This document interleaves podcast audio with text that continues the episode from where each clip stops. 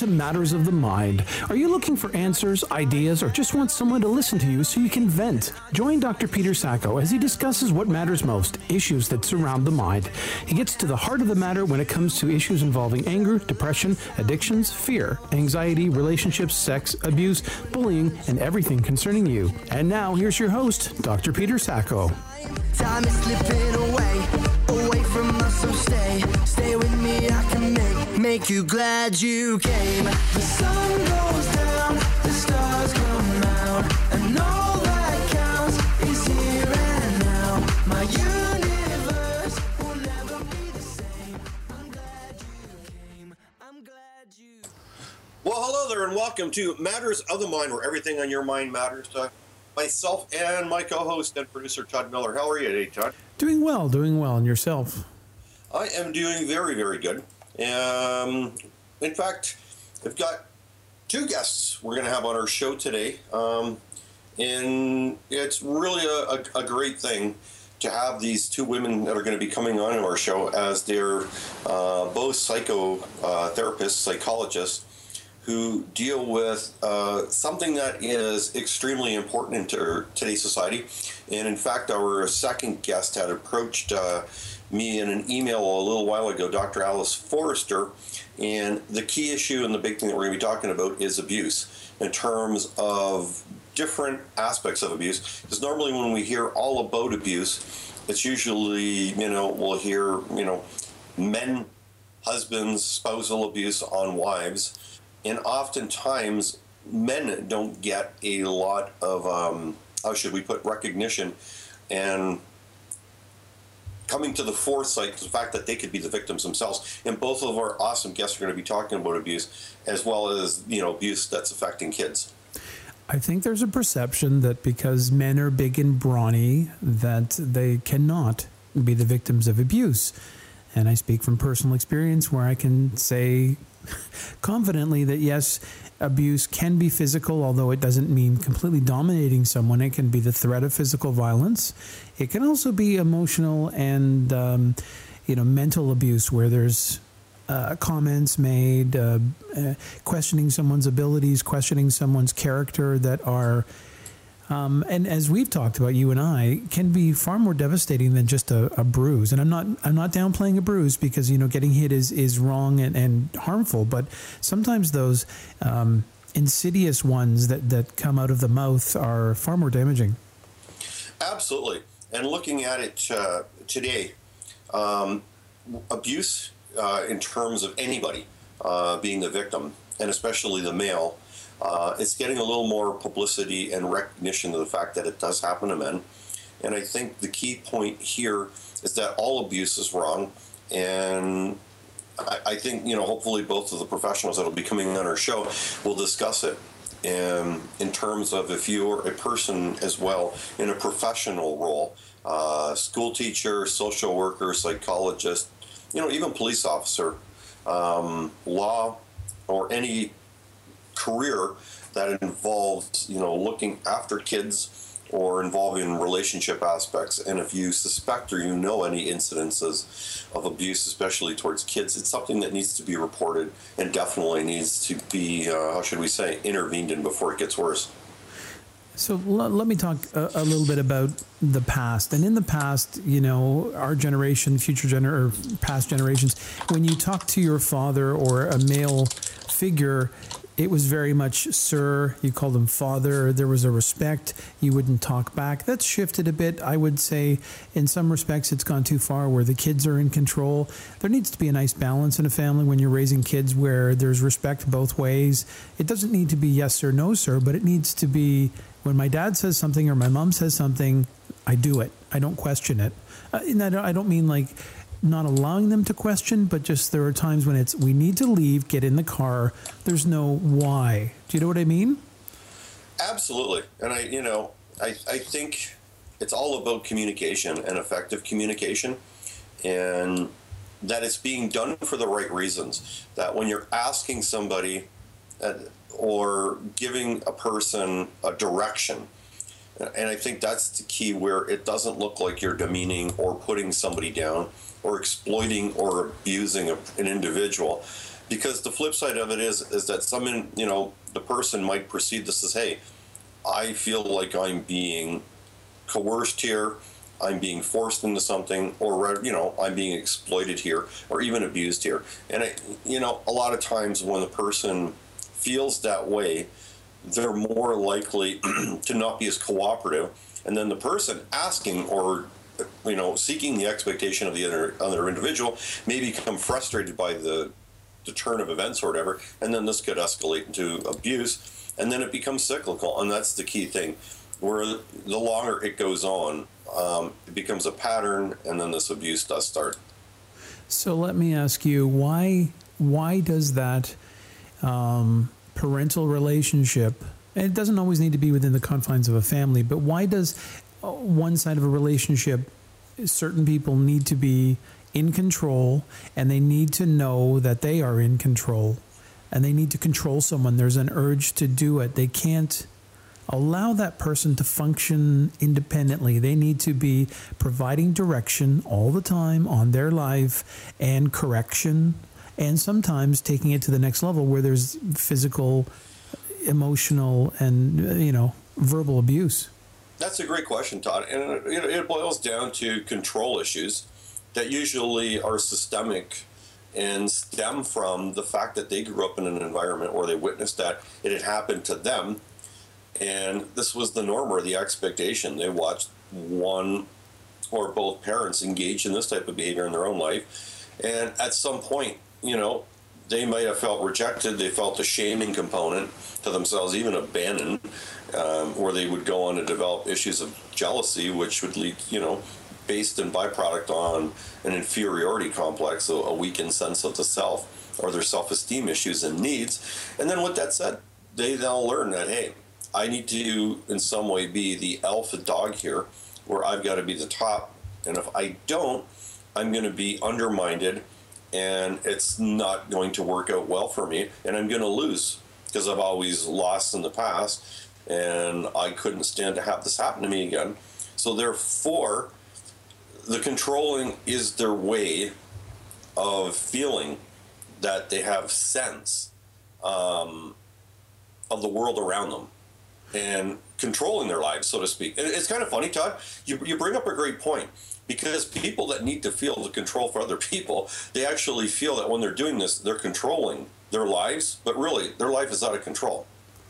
So they're trying to control what they can't control by controlling something they think they can control, if I got that right yeah, yeah. so, so then let me ask you. I heard two two distinct things there, and I want to make sure that that they're clear. One is a learned pattern of behavior, so they're seeing it done, and they think that's the way to do it.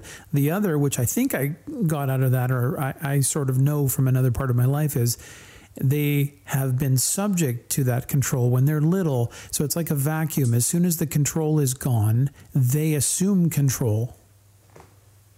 That about sums it up. In fact, if you know, you want to take it even one step further, they're, they're then going to be drawn to an individual or select individuals that they know that they can control because it has to be a two-way street in that point. So the individual who I'm not going to say is victimized because they may not be victimized in an abusive sense, but rather they're more of a passive personality and they need to be told what to do and how to do it because they grew up in a similar environment, what they then start to do is re- reaffirm and how should we say enable this behavior to continue. So the aggressor doesn't see what they're doing is abusive or wrong because this is the norm for them and the individual who is the aggressee the passive individual doesn't see this as being wrong because this is what is normal to them. So, unfortunately, in some situations, it will lead to abuse, it will evolve to that. And once again, both parties will say this is still normal because this is what I grew up in in that type of situation. But I like I like to say deep down though, Todd, the abuser, if they have a sense of guilt, shame, or remorse, that they're not a sociopath or antisocial personality disorder, they know that they're doing wrong and they feel the sense of guilt. And the victim, on the other hand, they know that this is being done wrong, and they live with this hopeful self that believes that the person is going to change.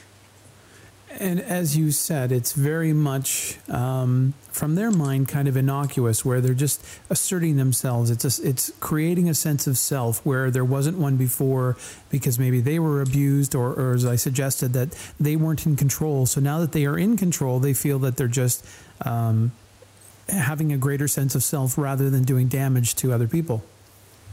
Yeah, that about that that uh, a perfect way of putting it. That is what would in a roundabout way sum it up.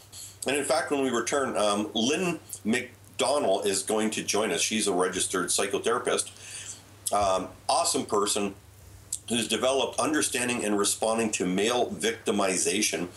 Um, different seminars that she puts on to show that it does happen from the male perspective, that they can be the victim as well.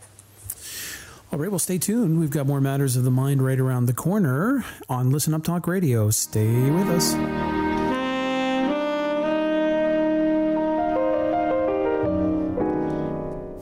You'll hear on Out of the Blue will be jazz for the most part. No specific styles or genres. Every piece of music is handpicked to deliver quality performances. Out of the Blue can be heard on rtds.ca, live Mondays 1 to 3 p.m., and encore performances Tuesday to Friday, anytime on demand. It's the true spirit of jazz, a touch of everything and then some. Thanks for listening. I'm Larry Green.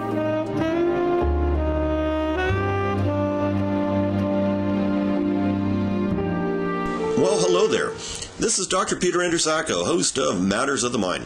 Just want to thank you all for making 2015 a tremendous season again for our show, and we look forward to seeing you next year. Hey, do you like to read? I've got some free books from you. That's right. Yours truly has some really cool books you might find interesting, especially if you like The Walking Dead or are a Vampire Diaries fan. Check out my website, petersacco.com. That's Peter, S-A-C-C-O.com. And right now you can download Why in the Hell Serial Killers? Crazy for Vampires and Zombies. And also, you can check out my book and download, Technological Raid. Yep, folks, they are free. And also for those interested in making a difference in anti-bullying campaigns, you can download three free ebooks right now. Also at petersacco.com. And you can go to bullyingisforthebirds.com. Thank you once again so much, folks. You are the best listeners in the world. We exist because of you. Have a great holiday season this year. Welcome back to Matters of the Mind on Listen Up Talk Radio with your host, Dr. Peter Sacco. Heard worldwide on Listen Up Talk Radio at talk-radio.ca.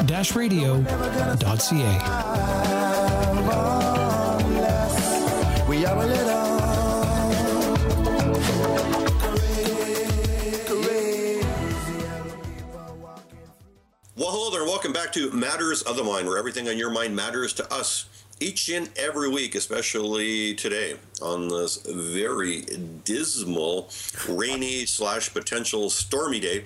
And pretty good topic that we're talking about. It's been brought to my attention many, many, many times. Not only as a practitioner, but as for as long as we've been doing this uh, radio show. Uh, people have wanted to know about abuse at all levels. And as we just talked about before uh, going to the break, we got a great guest, Lynn McDonnell, who is right in Toronto. She is a registered psychotherapist and has been in clinical practice since 1983. She also works in substance abuse and has designed and implemented out. Um, patient substance abuse treatment programs. Lynn also does something that is really cool. Um, she has created conferences for understanding and responding to male victimization uh, when it comes to abuse. Welcome to the show, Lynn. Well, thank you. Welcome. Um, thank you for inviting me. So you've done a fair bit um, in, in, terms of designing and managing um, support systems for survivors of sexual abuse. Um, you know, whether they be in one-on-one sessions, group sessions, and clinical support. So let me ask you this then because it I've been in practice for gosh, well over 20 years in this field, and I know a fair bit about it. And it's always been that when it comes to sexual abuse against males, or even abuse perpetrated uh, against males by women, or even other men in um, gay relationships. It is one of these statistical anomalies that is really swept under the rug. So, and I've been really dissoci- you know, dissociated from this as a practitioner for many years now. How prevalent is it now? Is has abuse rates, sexual abuse rates towards men, has it increased, or is it just more coming out of the woodwork in terms of the statistics? I really think more is coming out of the woodwork in terms of statistics because many of the men that I work with are coming forward 30, 40 years after the event. So, you know, I just, I, re- I really, really believe more are coming out of the woodwork. And, you know, we have events that happen, can, can stay, different really, really uh, well-known events, and that helps men come forward. So the statistics are probably more accurate because more people are coming forward, not because it's getting worse. So, from I guess what I'm hearing then is is it men are becoming more comfortable in acknowledging that something's happened in their lives, um, whether it be just to start the healing process or as we've seen in many cases, some men standing up, like I believe Sheldon Kennedy, saying, This has happened to me, and I want to share it with as many people as I can so that others will come forward either to um, get their accuser taken care of or begin the healing because there are so many people suffering in silence. Exactly, exactly. People that are courageous enough to come forward, like Sheldon, like so many others, they're the ones that have that are uh, making it possible for other men to come forward. You know, when you have a big, strong hockey player saying, "This happened to me," um, you don't feel so so uh, ashamed or embarrassed to say, "Yeah, this happened to me too." And, and, being in Canada, there's nothing more manly, in some respects, if we're looking at stereotypes, as a big, brawny hockey player, uh, exactly. uh, which is it's a Canadian icon standing up saying, "Yeah, this happened to me, and I was out of my control, but I'm not to blame." Yes, that's that's exactly what makes it possible for men to come forward, and the other men too. I have a lot of men in my practice who are courageous enough to be telling people that they work with, and inevitably, whenever they tell other people, they start hearing the stories back. So I have someone who's, um, you know, uh, a Bay Street accountant, for instance. When he tells his colleagues, other people are telling them, telling him, yes, that happened to me too. So men are starting to tell each other. So let me ask you this then, Lynn. Is there then still a, a misbelief or misnomer when it's abuse perpetrated against a male by a woman? I remember many years ago sitting at a conference uh, when I was involved working with police, and it was a sexual assault, uh, sexual awareness conference. And I remember I was having lunch with the Crown Attorney from Toronto, and you know we were talking shop. And then I said, "Oh, you must be pretty busy, um, you know, with, what's going on." She goes, "Oh yeah, I've got a, a, case, you know, beyond my property line." And I go, "Oh, that many male perpetrators of violence?" She goes, "Oh no, Pete, no, these are all female um, aggressors of it." So does that you know this misnomer this misbelief system still work out that man I, I can't be sexually abused or abused by a woman yeah yeah, that that is that's so sad, and it's so true. And you know, I have eight men in my in my group. Every every group I run is there's eight men. Two of them will be sexually abused by a woman. One quarter of the people in my group will be will have been sexually abused by a woman. You, isn't that astounding? Absolutely astounding. Um, but, but you know what? You know what's interesting, Lynn? Okay, and teaching criminal psychology courses, I teach a course in sexual violence I'll have students, they'll, they'll look at me and they'll look at me like I've got 10 eyes and they'll go, but how is that possible that a woman, especially an adult woman, can abuse an adult male sexually? Well, it happens all the time. Do you want do you want me to talk about how it's possibly possible physiologically? No, no, no. I, I was looking at it in terms of uh, euphemistically because they'll say, "Can a guy just say no? This ain't happening," or whatever, and just throw her literally off of him? Yeah, because used to, yeah, it, it, that makes some sense. You know, I hear what you're saying. However, they used to say. Uh, you know, I'm quite a bit older, and they used to say in my day, a woman can run faster with her her uh, her skirt up than a man can with his pants down. How come he can't run away? Yeah. That's the truth. You know, used I used to hear that. I, I want to ask you a question about bravery, and let, let's frame it this way: Is there a risk for someone? You, you mentioned the high-profile Bay Street person.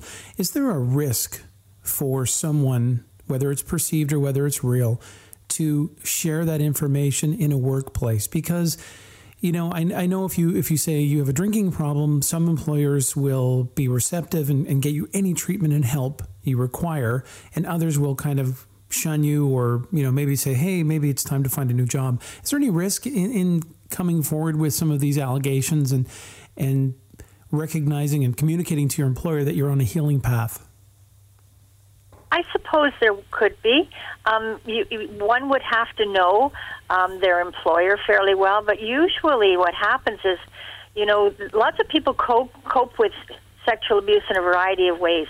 And one of the ways they may cope with sexual abuse is drinking, as you mentioned, or drugging. But another way, which is far more prevalent than people understand, is workaholism. So they've already got a track record of being a great employee. Mm. So, you know, then the risk is, is certainly minimized. So they compensate or they um, kind of shelter themselves within the confines of work and they become a super producer where they're always, you know, oh, Ted's in at seven in the morning and out at nine at night. He's a really good Exactly. employee. Exactly. So the, the, the downside of that is when they start the healing journey, they actually stop being such a superstar. They start having a bit more balanced life. Well, that's the thing because you know if I was Ted's boss, all of a sudden Ted, who used to be in at seven and leave at nine, is now in at uh, noon because he's got some therapy in the morning, um, and then it takes a while to sort of get into the groove of work, and then he needs to leave at four. So if I were looking at it as a numbers game, Ted to me would all of a sudden be a liability in some respects.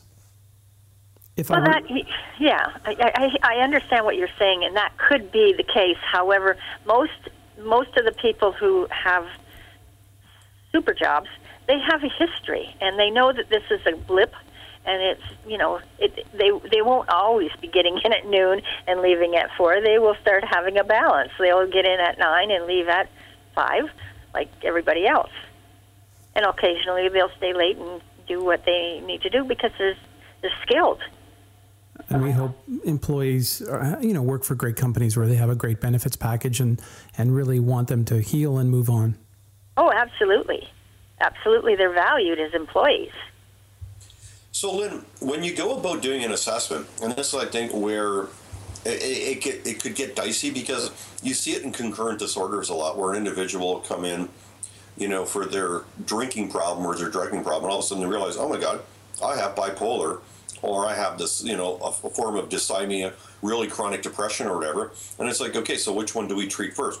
So, when you see an individual, let's say you're dealing with uh, the individual for the substance abuse problem, and this must happen quite a bit, where the sexual abuse thing then comes up. Like it's been repressed, and this thing comes up and rears its ugly head. So, how do you work through that? Like, especially if an individual will say, you know what, Lynn, I'll deal with the drinking, I'll deal with the drugging, I'll deal with my anger management issue, whatever else issues I've got, but I just don't want to go dig down there. And it's, it's too painful. I pushed it down for a reason, and I don't want to relive it. Are you a type of therapist that says, you know what, we've got to get this out and clean it out? Well, it's a, it's a really important question you're asking because, in, in fact, I worked 20 years in addictions, and the people who kept relapsing were the ones that had this underlying issue. They couldn't stay clean, they couldn't stay sober. So by the time they come to me, they've had attempts at trying to stay clean and sober. And I work with them. It's it's almost like a braiding effect. We're working at the same of the whole issue. I don't say you have to become totally abstinent, but as they're working through their trauma issues, they drink less and less and less and make a decision that they don't want to they don't want to wake up like that anymore. They don't want to lose that many days. They you know, they they almost always come to a place where they reduce their intake quite a bit on their own. Now I'll give them skills to do that to help them out with that. Obviously, I've got you know I've worked in the field a long, long time, so you know we'll talk about that. It'll be on the table. Like this is how you cope. This is one of your strategies, and do you still need to cope in that way? And maybe if you can't do it, you know, um, by reducing it, maybe you do have to look at abstinence but it's a, it's a, it's a, it's it's part of it. And they, no, no one comes to see me and says, um, I, I'll deal with the drinking, but I don't want to deal with the abuse. Obviously, I have a reputation, and they come to me because they want to deal with the abuse. So, you know, I don't get that problem. I, I, I'm kind of a specialist in the abuse area, so I don't run into that personally anymore. So that makes sense. Oh, absolutely. Yeah, oh, absolutely. Um, I wanted to ask you. Um, so you're you're telling someone, okay, these these behaviors are an offshoot of this underlying um, thing that happened to you. So we're working our way through that, and you're giving them coping strategies so they can avoid alcohol or drugs or sex or spending or whatever they're getting into. Mm-hmm. How do you, or do you, um, push them towards healthier things, whether it's healthier eating, um, healthier um, living in any capacity where they're just um, focused on the good things in life? I, I, I'm taking exception to your word push, and because these people have been, their choices have been taken from them. Right. And so I'm I'm only going to give them choices, and I'm going to encourage them to make some choices that they would prefer and they would feel better about. I would never push uh, an abuse survivor into anything. Yeah, that was a poor choice of words. I said sort of direct direct them to healthier things because sure. I would think I don't I don't have any addiction issues, but if I did, I would think that you know if my usual routine is to go to the bar on a Friday night, but I'm sitting at home and it's eight o'clock, I would get a little twitchy and I would be needing something to do. So, what what are some of the things that you would tell them to do to replace those behaviors? Well, we develop strategies for sure. We we develop all kinds of strategies, and some of them work, and then we find out when they don't work why they didn't work. So someone may be um, really interested in um, running, right. so they're a little twitchy. So they'll they'll take out their old shoes and dust them off and say, you know what, maybe I'll go for a bit of a run or someone may find every Friday night when they came home at five o'clock they're really craving a drink because that's what they did every Friday night when they came home. Mm. So maybe stop uh, somewhere on the way home and um, pick up a movie. So delaying being home at that particular time, mm. just just to get over the that initial oh I'm home it's five o'clock. I feel like a drink because that's what I always did. So, you know, maybe other strategies, maybe doing something in different so you're not home at 5 o'clock the first few Fridays. Right. Or maybe when you do come home, maybe you're you're mixing yourself a smoothie. You've got this keen recipe. You're already you're all excited about it because you just found out about it, and you know you're going to try that instead. So you know it depends on the person. The yeah. strategies are always unique and and individual. Yeah, and I think that's that's the key in terms of you know, putting some protocol intervention in place. Um, we're talking with Lynn McDonnell, uh, who's a very wise person in the field of male survivors and sexual abuse, as well as abuse for um, all areas. And what's really uh, cool about Lynn is that in 2014, she received a commissioner's commendation for her role in educating police justice partners, community support, and child protection workers to enable them to address the unique and under recognized needs of male victims. So, Lynn, you are putting on an exceptional conference which you put on each year, correct? Could you tell our listeners? Uh, I know it's going to be later in the year. Can you tell them a little bit about it, who's for, and who should come to it? Oh, wonderful! Thanks for asking me about that. Well, it's um, it, it's for um, survivors of trauma. So on Thursday evening, there's a, uh, an event called Dare to Dream, and it's an event where where we'll talk about what survivors of trauma go through, and we'll have a panel of recovering survivors, and that's a Thursday evening event. It's free, and then on Friday we have a whole list of really important speakers. I think you might have said you might come and speak with us, and we'll talk about all kinds of abuse, uh, domestic abuse. Uh, it's for men, all kinds of abuse, and it's because it's a men's conference. So domestic abuse and tra- sexual abuse, and you know, uh, all uh, different kinds of uh, trauma that men experience. And then some sometimes, and some women experience it too. So there'll be a little bit about the trauma that women experience, but we're going to focus more on men this time. Well, we always do. And then on Saturday, it's a, a day of recovery, and it's a unique and special day where we have um, we have up to 28 men who will go through a series of experiences and group therapy and um, learning processes. And that day is is unique and special because it's taken from what we call malesurvivors.org, and it's like their their sh a shorter version of a weekend of recovery. So it's um, it's really a valuable experience, and men that go to it tell, tell me that their lives have changed. So it's um, coming up October the 23rd in Toronto. Um, I'll, I'll send information out. It'll be on my website pretty soon, and it'll be really neat. Last year it was really well attended and, and got such huge commendations. It was well so, received. Yeah. So it would be a good uh, starting point for anyone considering, you know, whether to. Well, they want to deal with with something that's happened in the past that's been traumatic, and they want to move past it. Is there an expectation that they need to share their names or any personal details, or can someone just come and be a bit of a fly on the wall and just soak up the experience, so to speak? Another good question. Thursday night, they can be a fly on the wall. And we always have therapists there. If they get triggered, they can go talk to the therapist one on one. When I've done these events, almost people who come there and want to be a fly on the wall, they can get triggered, but there's a therapist there who will talk to them and, and help, help them get grounded and those kind of things.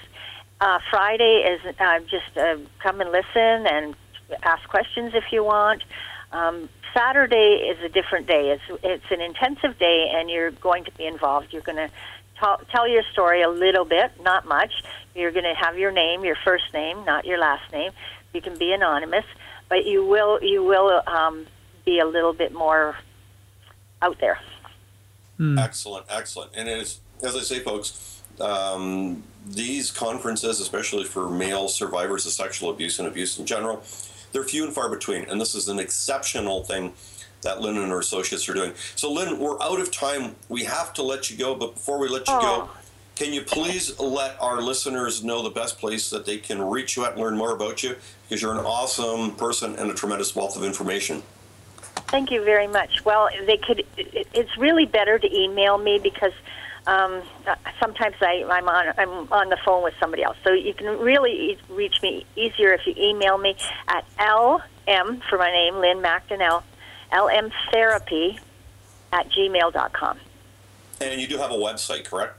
I do. www.lmtherapy.com.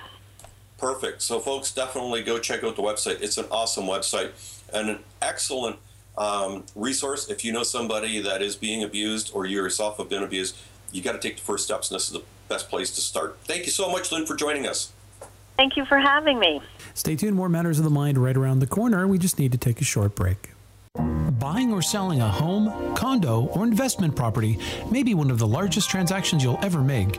It's important to gather as much information as you can, and preferably from experienced, successful professionals. When it comes time to make your move, call the Mulholland Ross Real Estate Team with Keller Williams Real Estate Service at 416 230 8500 or visit www.realestatetoronto.com. Whether you're making your first move or selling your much loved family home, the Mulholland Ross team offers over 26 years of real estate sales and service across the GTA. Listen every Sunday at 4 p.m. here on Radio That Doesn't Suck to hear the team share advice and information that will assist you with your personal wealth through real estate. Questions or topics you'd like to see covered? Email info at realestatetoronto.com or call the Mulholland Ross team at 416 230 8500. Welcome to my new book, Niagara's Most Haunted Legends and Myths, which is not just a book about ghosts and haunted places, rather about history in the Niagara region. This book explores and uncovers parts of the Niagara region which are considered some of the richest in North American history and the most haunted. As a matter of fact, one of the bloodiest battles in North American history, the War of 1812, between the British and the Americans was fought here. And this year, the bicentennial year anniversary of the War of 1812 is covered in this book.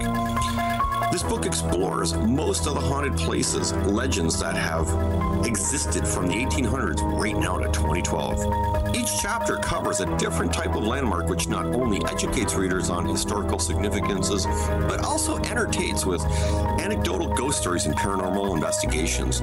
Join me in this book as we visit beds and breakfasts, ships and boats, trains, tunnels, museums, mansions, highways, forts, cemeteries, waterfalls, and many more, and see if the Niagara region is really haunted.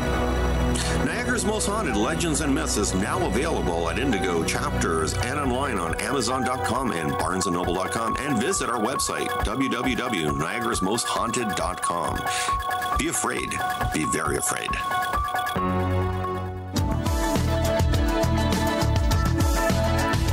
Welcome back to Matters of the Mind on Listen Up Talk Radio with your host, Dr. Peter Sacco. Heard worldwide on Listen Up Talk Radio at talk-radio.ca. We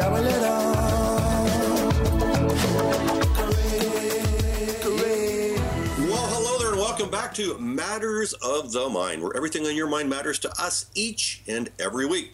And folks, uh, as we said, you had a lot of questions coming my way in regards to you guys going to do any more shows or talk about abuse. And that's what our issue is today, talking about abuse. And we've been talking abuse not only, you know, tr- abuse towards kids, but abuse towards everybody and anything. And as I've always said and I've always preached, say no to abuse. All abuse is wrong and all bullying is wrong. So if you see it in your community, folks, you see it in your house, you see it in your school or at the workplace, don't tolerate it. Stand up and be a difference maker.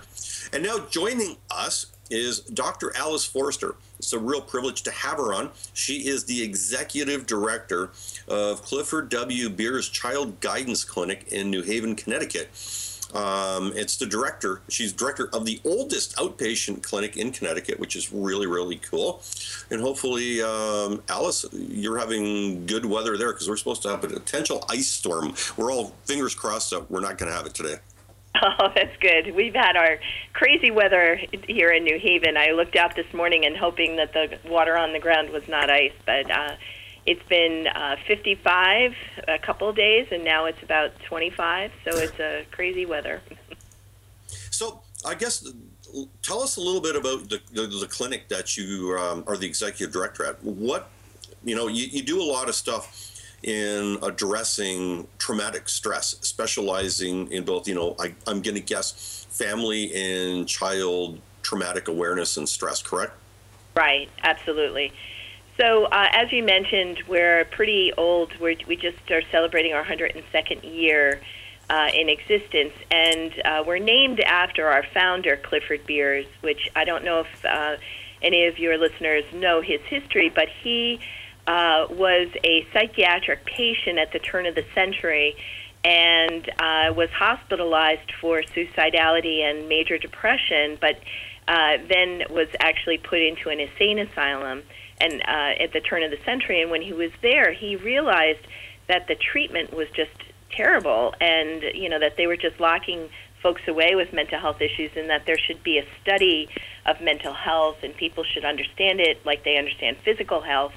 And after he was released after a couple of years, he wrote a book called The Mind That Found Itself. And in the book, he called for sort of a National Institute of Mental Health. And uh, he got the attention of quite a few people, and they started the Connecticut Mental Hygiene Society, which then now is the Mental Health America, uh, which is the largest consumer driven mental health uh, group in the in the world actually because it's gone quite international. And they were behind every mental health law in the states um, you know really uh, since since they started. So our founder uh, he helped found and and sort of started this whole mental health movement uh, in our country and in in the, in the world And he came back after about 15 years of doing that and had to, he was he remained ill his whole life with depression. And he started our clinic as a sort of way to kind of keep quiet, a little quieter uh, locally in New Haven.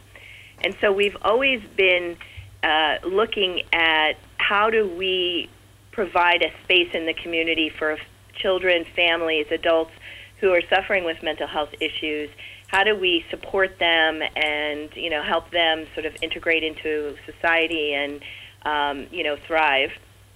And so for the last 102 years, we've been doing that, and uh, you know now we're specializing in children and family, but families. And when you specialize in children and families, it's not you you just run into trauma and abuse, unfortunately, all the time. Uh, so we've had to specialize in it because that's really what we're seeing as presenting problems in our families. It's amazing that someone who suffered so greatly with um, his challenges, he was able to inspire and, and bring great change to an area that sorely needed it. Absolutely. And, he, you know, he was uh, his illness actually helped a little bit because probably he would have been diagnosed with uh, bipolar. So he had these grand moves, mood swings. And when he was in um, more of the upper ends, he felt invincible and he would be able to reach out. He reached out actually to William James, and when James was dying uh, in up in Boston, and convinced James to write the preface for his book. So, um, you know, in a lot of ways, he was able to manage his illness and still really make uh, an incredible uh, success. He had a very big vision. And, you know, I think 102 years later, he could probably say, uh, you know, if he was if he was still around, he'd probably maybe feel good that that's the contribution he was able to make. And, and for those listeners that don't know who William James is, he actually was an exceptional uh, very well-known American philosopher and psychologist who is very wrote a very famous book, The Variety of Religious Experience. If you've never read it, it's definitely good. I don't know if you're a psych undergrad or graduate, that was that was staple for your research. So let me ask you this, Alice. We were talking about this um, this morning with our previous guest because we're up here in Canada, eh? Um, as everybody likes to laugh. Eh. Yeah. So, how prevalent is male sexual abuse when it's perpetrated against the male in the United States. Um, is there still a stigma to it for males coming out and saying, hey, I, I've got this happening to me, and this is a terrible thing? Is it taken seriously? Um, or is there still this stigma? And is there readily help available for them? Oh, that's a really good question. Um, well, of course, you know, uh, uh, the statistics that we quote often um, and always are one out of four girls and one out of five boys. So, um, and we are pretty clear that those numbers are un, underrepresenting um, the uh, sexual abuse in our country. So, you know, we're really looking at 25% of our kids experience some form of uh, sexual perpetration boys and girls. And uh, the stigma of that, of course, is uh, you know remains uh, very uh, very prevalent, and in particular for boys, um, because you know they they um, you know have some of them some of the kids really struggle with you know is it really uh, abuse or or you know not really understanding what's happening to them. But I think that uh, in general, you know, our, our I did my dissertation on girls uh, girls talking about their sexual abuse process, you know, their disclosure process. Mm-hmm. And um, I loved the intro of what you said, you know, around bullying and, you know, you have to step up and, and stop abuse if you see it. And when I talked to the girls about their experiences of telling, you know, they said to me that from the very first moment of perpetration, you know, when the perpetrator touched them or or uh, hurt them, they were thinking who they could tell and who they couldn't tell. Hmm. And they were they were debating in their head, or they had these this thought process of who would believe them, and what the impact of their telling would have on others. So they were negotiating within you know within their own mind around the process and the risk, you know, sort of doing a risk assessment in their head of who they would tell. And, um, you know, a lot of them would say, you know, if I know if I told my neighbor's family would be, you know, fall apart, or if I told my mom would lose her house because, you know, this guy was our source of income. So they were really, you know, it, it, it was shocking to me how much negotiation they had, and often their predictions or intuition were correct because once they did tell, you know, a lot of these more devastating things happened. So, in a lot of ways, it, the thing I found was that kids were less worried about the stigma and more worried around the impact it would have on others if they told. So, um, you know, if you can imagine a young man being abused, let's say by a leader, a sports coach, or a priest or something, you know, you can imagine him really, you know, weighing the odds of who would believe him um, or what the disclosure might tell. So I don't know. I, I think that we have to really think about our kids in a, in in a way that they're struggling with the what the impact would be if they told. It's funny when I hear you talk about it. It's almost like you said negotiation, but for me, I'm almost hearing a self protection mechanism kick in, um, both for themselves and for the abuser. Or the abuser's uh, family. I, one one little girl told me it was a, a neighbor's, uh, the the father in the household of a neighbor. You know, very big family neighbors, and she was like, if I told, he would, you know, the kids would be impacted, and so there was a, a, a an underlying um, eroticism that I was um, picking up on. Uh, you know, I, I I hesitate to call it that, but you know, a, a certain amount of compassion that the kids were having for others uh, by not disclosing. I've noticed I'm looking at your website, and you offer a lot of programs that deal with interventions, and um, I, I have some familiarity with some agencies up here that that that provide similar services, and it is critical to get kids while they're young to start the healing process so that they don't live with it for you know 20s of years and many many years and suffer the the job loss and the shiftlessness as they're moving around and they're they're so restless they can't put it behind them and move on with their lives. And and I want, could you talk for a minute about some of the services where you sort of jump in and, and get someone healing right away? Sure, sure. Uh, we have a beautiful program down here called Child First, which is uh, across the state. We happen to be one of the sites that it's being run. And um, it's an interesting program because it's working with parents who have experienced abuse and neglect, right? Hmm. And uh, they're infant, uh, from zero to five, the kids are. So what we're doing there is healing, we're trying to work on um, the generate the, the the parent generation to work on their trauma, and for them to be able to uh, be able to attach and connect with their children and not um, you know be sort of filled up or disturbed by their own past traumas. And um, we see that as a really uh, innovative and hopeful future right? Because we have lots of generation art, you know, last couple generations of folks. A lot of them never received any help for their um, their um, their abuse or trauma. It was really only in the 80s we started to late mid 80s really let women testify in their own rape cases. You know, they didn't need a witness. So it's really we're just in the infancy of this work and and the healing. So that early childhood interventions work really beautifully. There's a great uh, intervention called Circle of Security, which is working with parents on uh, work uh, understanding their little kids' behavior and their cycle of wanting to be very close, and then kind of exploring the world and really uh, teaching parents on how to parent.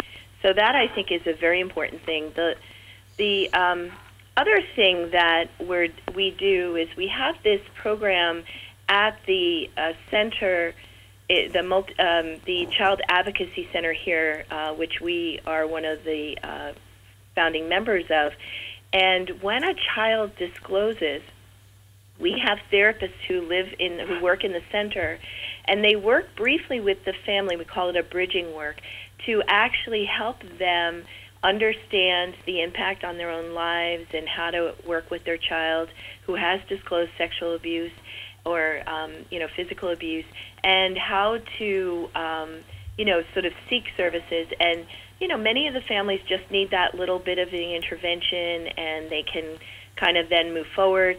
They've gotten a little introduction to what some mental health interventions would be, and they know that if they need them in the future, what to look for.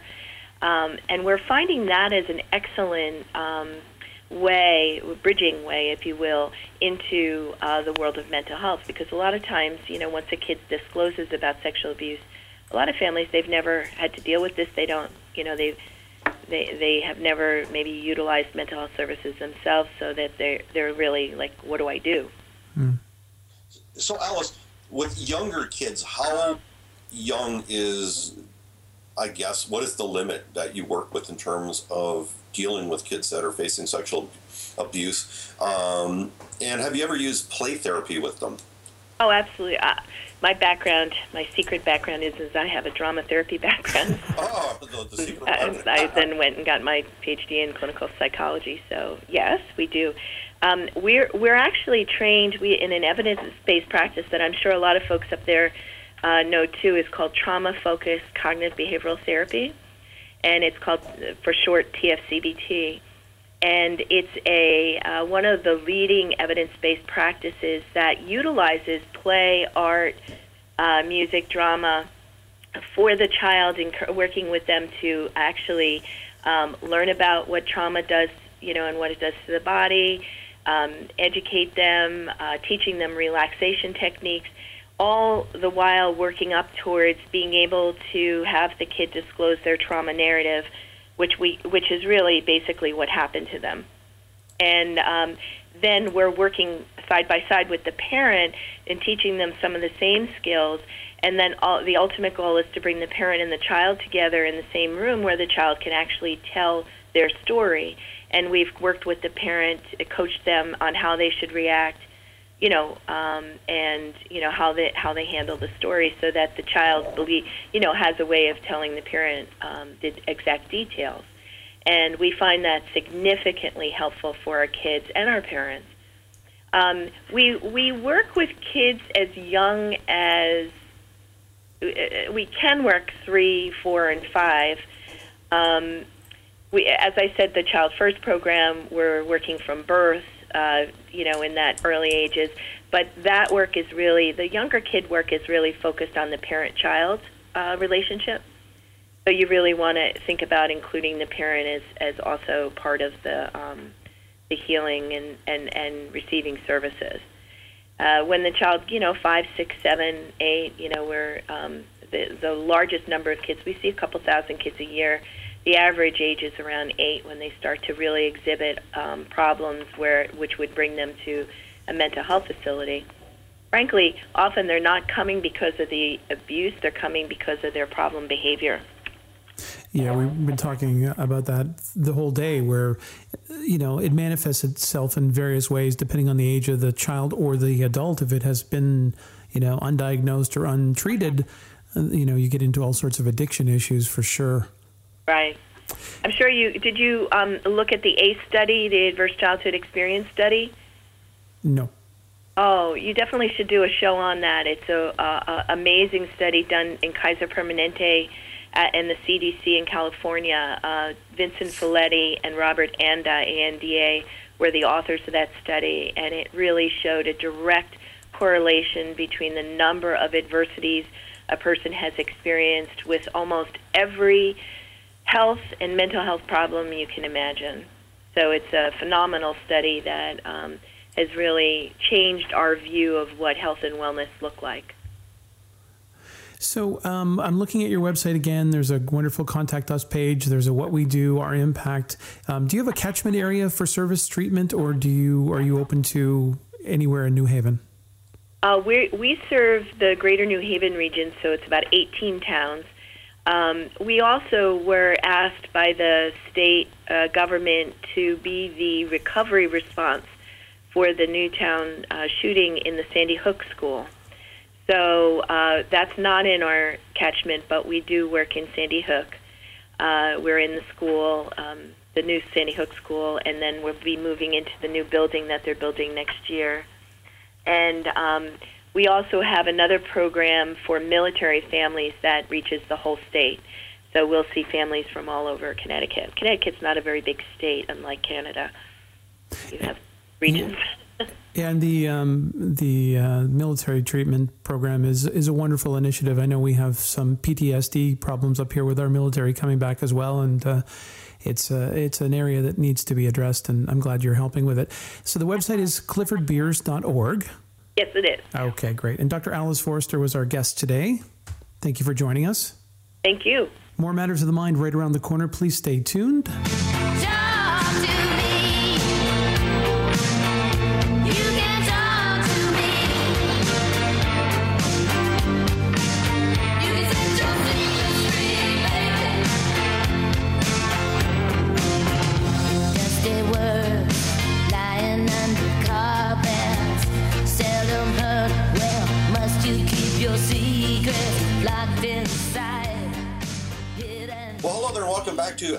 Matters of the Mind, where everything on your mind matters to us each and every week. So, folks, that is basically a wrap for today. And if you could take anything from our show, just one thing to take forward with you is always remember all abuse is abuse and say no to it and definitely be a difference maker and if you're suffering from any sort of victimization traumatization whether it be currently or happened many many years ago and it is affecting your life it is leading you to consume alcohol out of control taking drugs engaging in unsavory or even illicit behaviors that can get you in trouble with the law, it's probably a good bet for you to speak to somebody, a professional, and there are great helplines available online.